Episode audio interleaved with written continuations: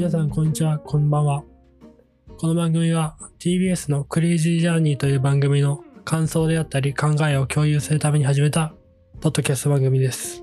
それでは始めていきましょう。熊野有料時のクレイジースパイス。えっ、と、今回のテーマはですね、キングオブコント2023です。えっ、と、ネタの感想であったり、大会についてお話をしていきたいなと思います。えっ、と、今回はですね、初出場のコンビ、トリオがいまして、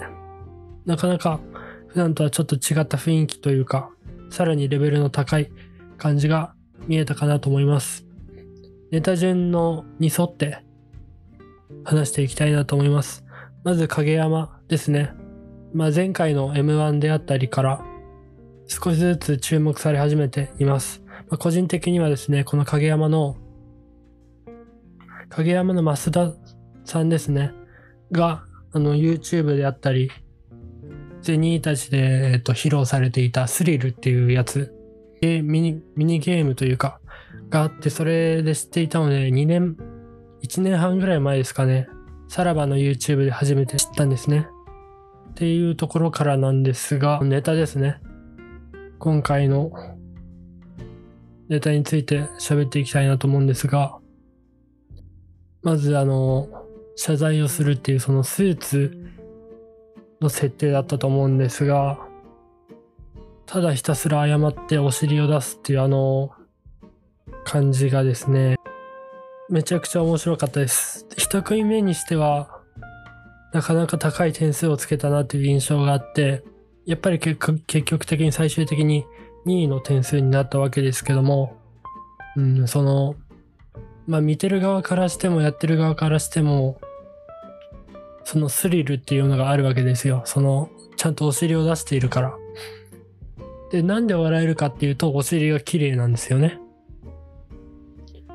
まあなんかツイッター X で見たんですけど、なんかサウナに、塩サウナに行って、その老廃物を出したから綺麗なお尻になったみたいなのを見て、あ、そういう努力をちゃんとしていているんだなっていうのがすごく分かって、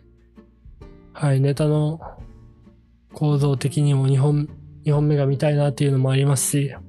めちゃくちゃ大会を盛り上げてくれた一組目のネタだったかなと思います。続いて日本の社長、日本、2組目に進みたいなと思います。日本の社長は4大会連続？だったかな ?4 回目？という出場の中で、この、まあ、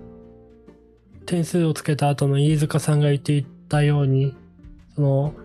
ケツさんが不死身であるっていう設定が徐々に分かっていって、分かった上で、辻さんがどんどん過激になっていって、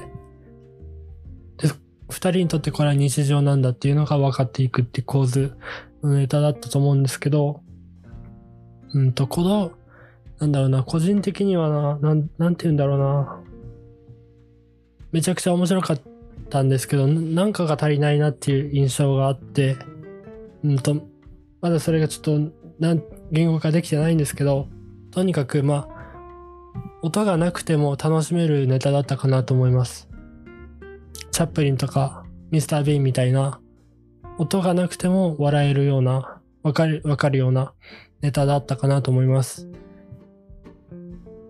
で、結果的に2位になって、この後、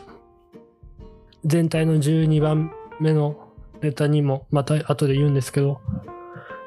もうそろそろ優勝して卒業してほしいなっていうのがありますので、来年、さらに頑張ってほしいです。はい。続いて、ヤダン。えっ、と、演劇というか、オーディションのコントでしたね。はい。で、二つ言いたいなと思ってて、その灰皿ですね。灰皿の、えっ、と、ガラスの素材の灰皿を手で、ま、机の上に投げて回して待つっていうその間、数えてみたんですけど合計30秒ないぐらい、25、6から30秒の間ぐらいをそこに使っていて、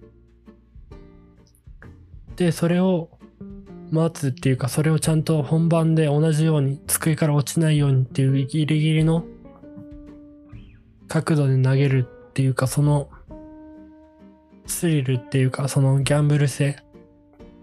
っていうのがすごく面白かったです。はい。で、もう一つですね、その、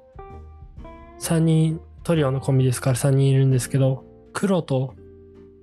白と赤っていうその分かりやすい、初めてヤダンを見た人にとっても分かりやすい、この後感想を喋るときに黒の人がああだったよね、赤の人がこうだったよね、白の人がこうだったよねっていう風な分かりやすいビジュアルを使っていたこともいい配置だったかなと思います。で、その、ロング伊藤さんだっていうんです、だったかな？え、ちょっと、確認不足なんですが、黒の人ですね。あの、演出家の人が、ちゃんと人間、いい人間であるっていうのがわかる。ただただ暴力的な演出家ではないんだっていうのがわかるっていうところも、その配慮というか、なんて言うんだろうな。ヤダンさんのネタ作りの中での優しさが見えたコントでした。結果的には4位だったかな。5なと思うんですが、うん ?5 位か。といったところで、465点で5位っていうのがすごくレベルやっぱ上がってますよね。続いて、カエル手、4組目、カエル手について喋っていきたいと思います。いや、カエル手、うん、なんだ、なんて言うんだろうな。一番の爆発っていうか、一番面白いところはどこで来るんだっていう感じがすごいしてて、えー、っとですね、小道具というか、スクーターとかケーキ、寿司、卵とかいろんなところで小ネタをたくさん入れてて前半の部分を最後で回収したりとかしてたんですけど、うーんと、一番面白いのはどこで来るんだっていうのがあったし、そのヤダンの、とか、前後で比較してしまうとやっぱりなんていうんだろうな、全体的に一個一個が弱い。なんか物足りない、もっと来るんだろうなっていうのがあったところで終わってしまったので、もしかしたらもう一本の準決勝でやったに、もう一本の方のネタの方が良かったかもしれないなっていうのがあって、ネタのチョイスが、まあ戦略的にこっちを選んだのかもしれないけれども、それをちょっと違う方の世界線も見てみたかったなっていうのが、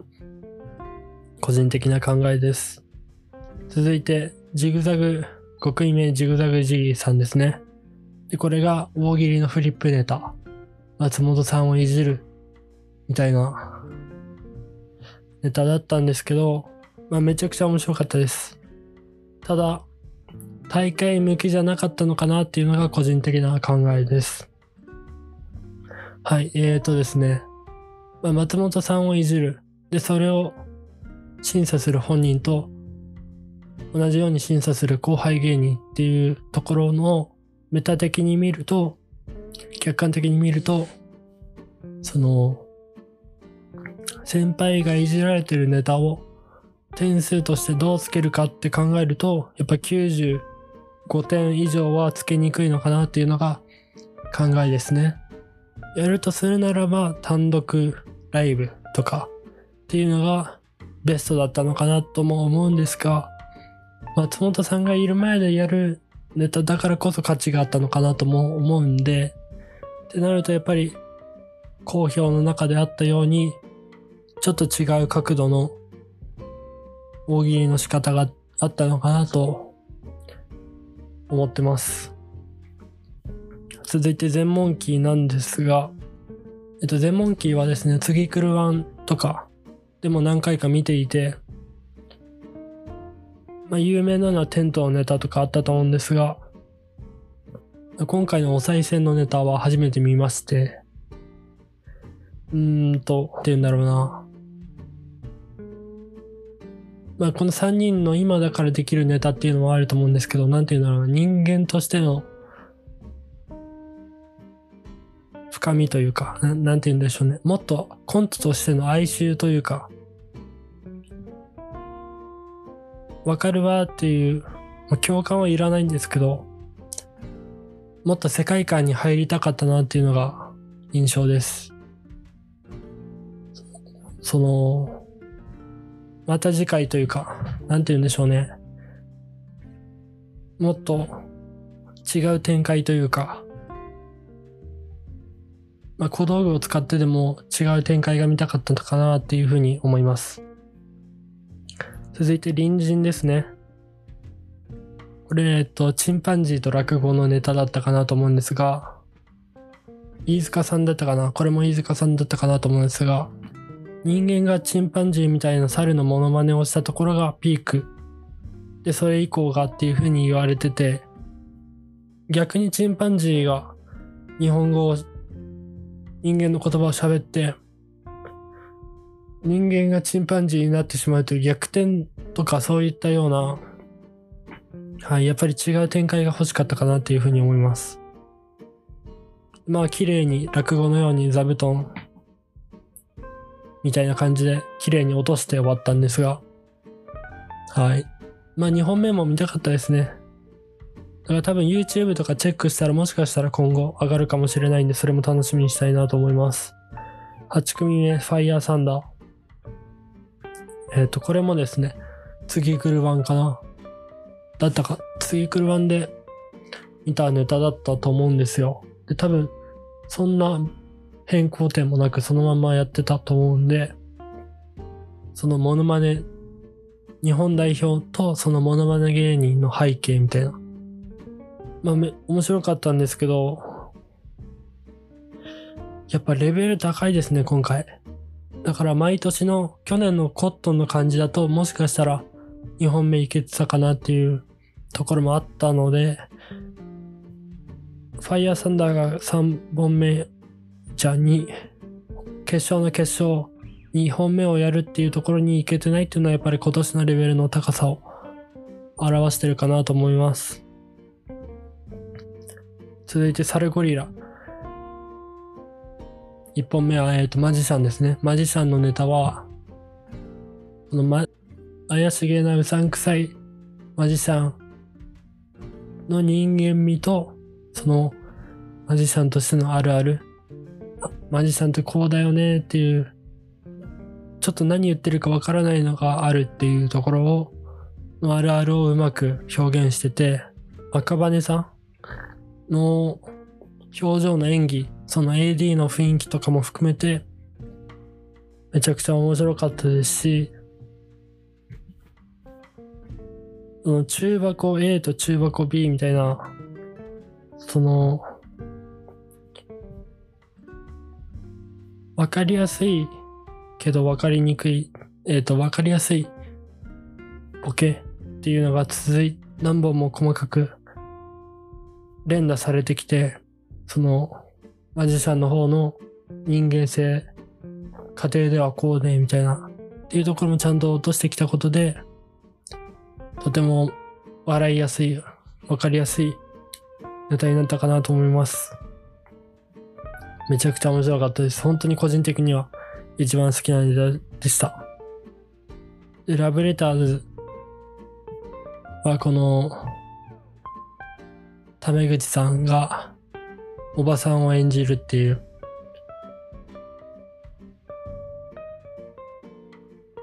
やっぱり、まあ、手順が悪かったといえばそれまでなんですが、やっぱバック、サルゴリラの爆笑の後でこれっていう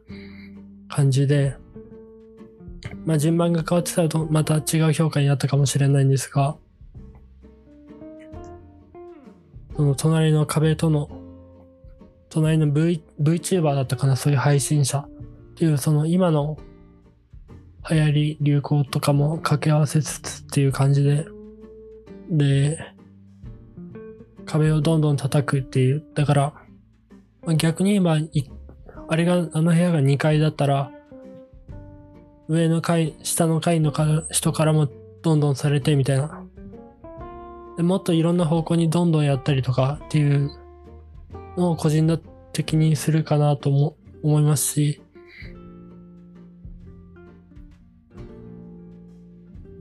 うんと、そうですね。もう、ラブレターズもコントとして大ベテランですので、また今後も、また来年も出てくれるなら楽しみにしたいなと思います。まあ、ゴッドタンとかもよく出出てるので、楽しみです。続いて、日本の社長の2本目ですね。全体として11本目。はい、えっ、ー、と、手術のシーンで出しすぎちゃう、脱出ぎちゃうかっていう臓器の話ですね。とかもやったりとかしながら。で、医師免許のカードはないとかそういうあるあると間違ってるよっていうのがなんか X で話題になったりしましたけど、まあ、そこも含めてなんか大腸とかがいっぱい出てましたけど、そういうネタで、本当に面白かったです。はい。で、2本目の影山は、会社内での、その喧嘩というか、上司と後輩がミスをしてとか、そういったなんか、会話劇だったんですけど、松本さんが言っていたようにあの単語は一回しか言っていないっていうのがミソで、はい、そのままですね、あの一回を聞き逃してたら、あの面白さは半減してしまうかもしれないし、っていう、その、一言で世界観というか設定を分からせるえ、どういうことっていう風な考えを巡らせるようなコントで、2本目もめちゃくちゃ面白かったです。やっぱ影山は、結成15年、14年目にして、まあ、やっと来たなって感じで、M1 ももしかしたら決勝上がるんじゃないかなってぐらい楽しみです。3本目、じゃあ、最終のサルゴリラはですね、2本目魚っていうコントでしたね。同じように、変な例えをする高校の監督、顧問っていうところで、これもあるあるというか、と、小玉さんの演技力、その、と赤羽さんの困り顔っていうところがすごくマッチしていて、すごく面白かったです。やっぱり、もう一歩目の時点で、もうサルゴリラかなっていうのがあったところで、やっぱり同じようなクオリティをもう一本出してくる。サルゴリラさんは、やっぱりすごく優秀で、さらにこれから売れていくんだろうなっていう感じです。個人的に子供さんはですね、又吉さん、ピース又吉さんの YouTube で何度も出ていたので、注目はしていたのですごく嬉しかったです。はい、そしてここれからですね、大会について喋っていきたいなと思います。はい、やっぱり全体的にネタ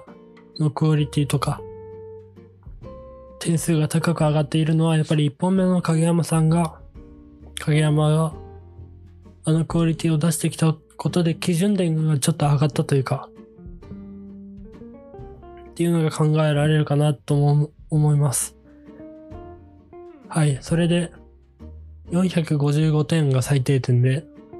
最大が482点っていうこの30点近い評価の幅が生まれたっていうところがあったと思います。それですね、なんか、なんか、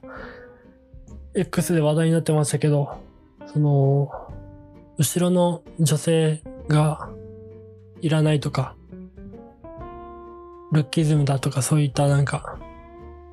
いろいろ話題になってましたけど、それはまあ、今に始まったことじゃないし、まあ、いつかというか、別に全員が女性である必要はないし、全員が美しい女性というか、美形な女の人である必要ないなとは思います。はい。なので、これも大島さん、ちょめちょめクラブの大島さんが言っているように、老若男女いろんな一般人が見ていてもいいかなと思います。それこそ、今の状態はシックスハック、シックスハックっていう、大森時夫さんのこの前のテレ東の番組があったように、同じような笑笑って、全員が笑って同じような表情をしているっていう意味では不気味でであったかなと思うので、はい、なので、M1 みたいに観客をもっといろんな形でやった方がいいのかなと思います。それとですね、まあちょっと変わってしまうんですが、M1 の敗者復活戦もですね、あれわざわざ外でやる必要ないんですよ、真冬の。えっ、ー、と、カズレーザーさんと松陰寺さんのチルルームっていう YouTube でも言ってたんですが、外でやりたい芸人なんているわけないんですよ、あんな寒い中。声もと反響しないし、声も届きづらいし、笑い声も分かりにくいみたいな。あんな12月末、年末にわざわざ外で見るお客さんだって辛いし、やる方だって辛いしみたいな。あんな環境を誰も求めてないんですよ。ただその寒いところでやるっていうことに価値を感じてるところがあったとしてもそれはごくわずかだから、それは改善すべきだなっていうふうに思います。はい、キングオブコントに戻るんですが、まあ、どんどんどんどん年々、オープニングの曲も含めて、クオリティはどんどん高くなっていると思います。2024年、来年もですね、もうすでに期待しちゃってますので、来年も期待しながら、楽しみにしたいなと思います。それですね、キングオブコントの回、まあ、これも優勝者が参加されるような TBS の特番なんですが、それに、サルゴリラがどんな形で出演するのかっていうのを含めてですね、今後が楽しみだなと思います。えっ、ー、と、今回、えっ、と、25分とか、それぐらい長い収録放送になってしまったんですが、最後までお聴きいただきありがとうございました。番組のフォローや評価付け、そして公式 X のフォローであったり、友達に拡散していただけたらなと思います。最後までお聴きいただきありがとうございました。